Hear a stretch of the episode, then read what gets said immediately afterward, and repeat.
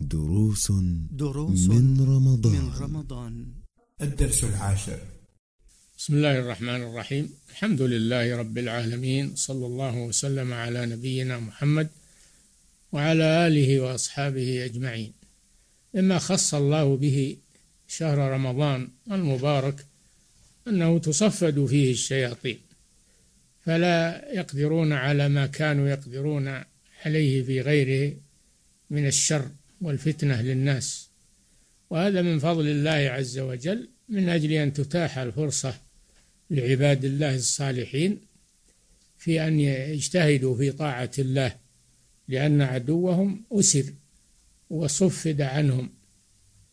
وكذلك رمضان كما جاء يتصفد فيه الشياطين وتغل. وذلك من فضل الله عز وجل. وإنما تصفد عن الأتقياء وعن الصالحين. فالواجب على المسلمين أن يتنبهوا لهذا وأن يحمدوا الله أنه أتاح لهم الفرصة فتح لهم أبواب الجنان وأغلق عنهم أبواب النيران وصفد عنهم الشيطان أتاح لهم الفرصة لذكره وعبادته والإعداد لأنفسهم ما يجدونه عند الله من الأعمال الصالحة في هذا الشهر المبارك. فهذه نعم من الله في شهر رمضان من أعظمها أن الله يصفد فيه الشياطين فلا يقدرون على ما كانوا يقدرون عليه في في غيره. لأن الشيطان يصد الإنسان عن ذكر الله ويثبطه عن طاعة الله ويملي له في الشر. هذا في رمضان والحمد لله بالنسبة للمؤمنين إيه، يفتقد ويخلو لهم الجو لطاعة الله عز وجل. وتفتح لهم أبواب الجنان لأجل العمل لهذه الأبواب. لأن الأبواب الجنة على قدر الأعمال كل باب باسم من من الأعمال. باب الصيام وأبواب بعدد أنواع الطاعات.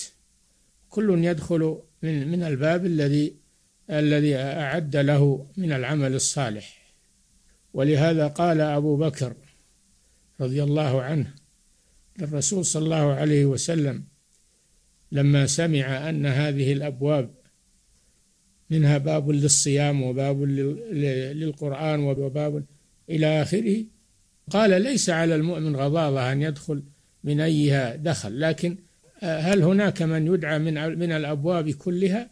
قال نعم وأرجو أن تكون منهم. لكثرة أعماله رضي الله تعالى عنه. فأبواب الجنان تفتح للأعمال الصالحة.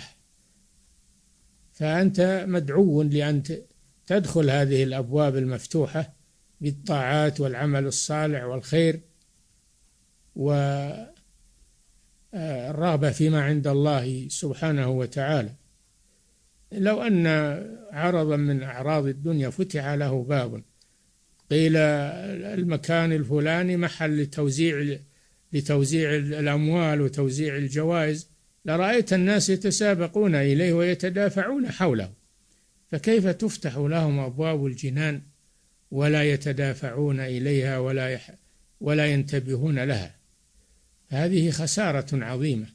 فلذلك يجب على المسلم أن يتنبه في هذا الشهر لا سيما وأن الله أغلق عنه أبواب النار وفتح له أبواب الجنة وصفد عدوه الذي كان يدعوه إلى النار ويأمره بالفحشاء والمنكر. الله صفده عنه ليتفرغ لطاعة الله والإقبال. على الله. وهذا من فضل الله عز وجل ومن بركات هذا الشهر المبارك.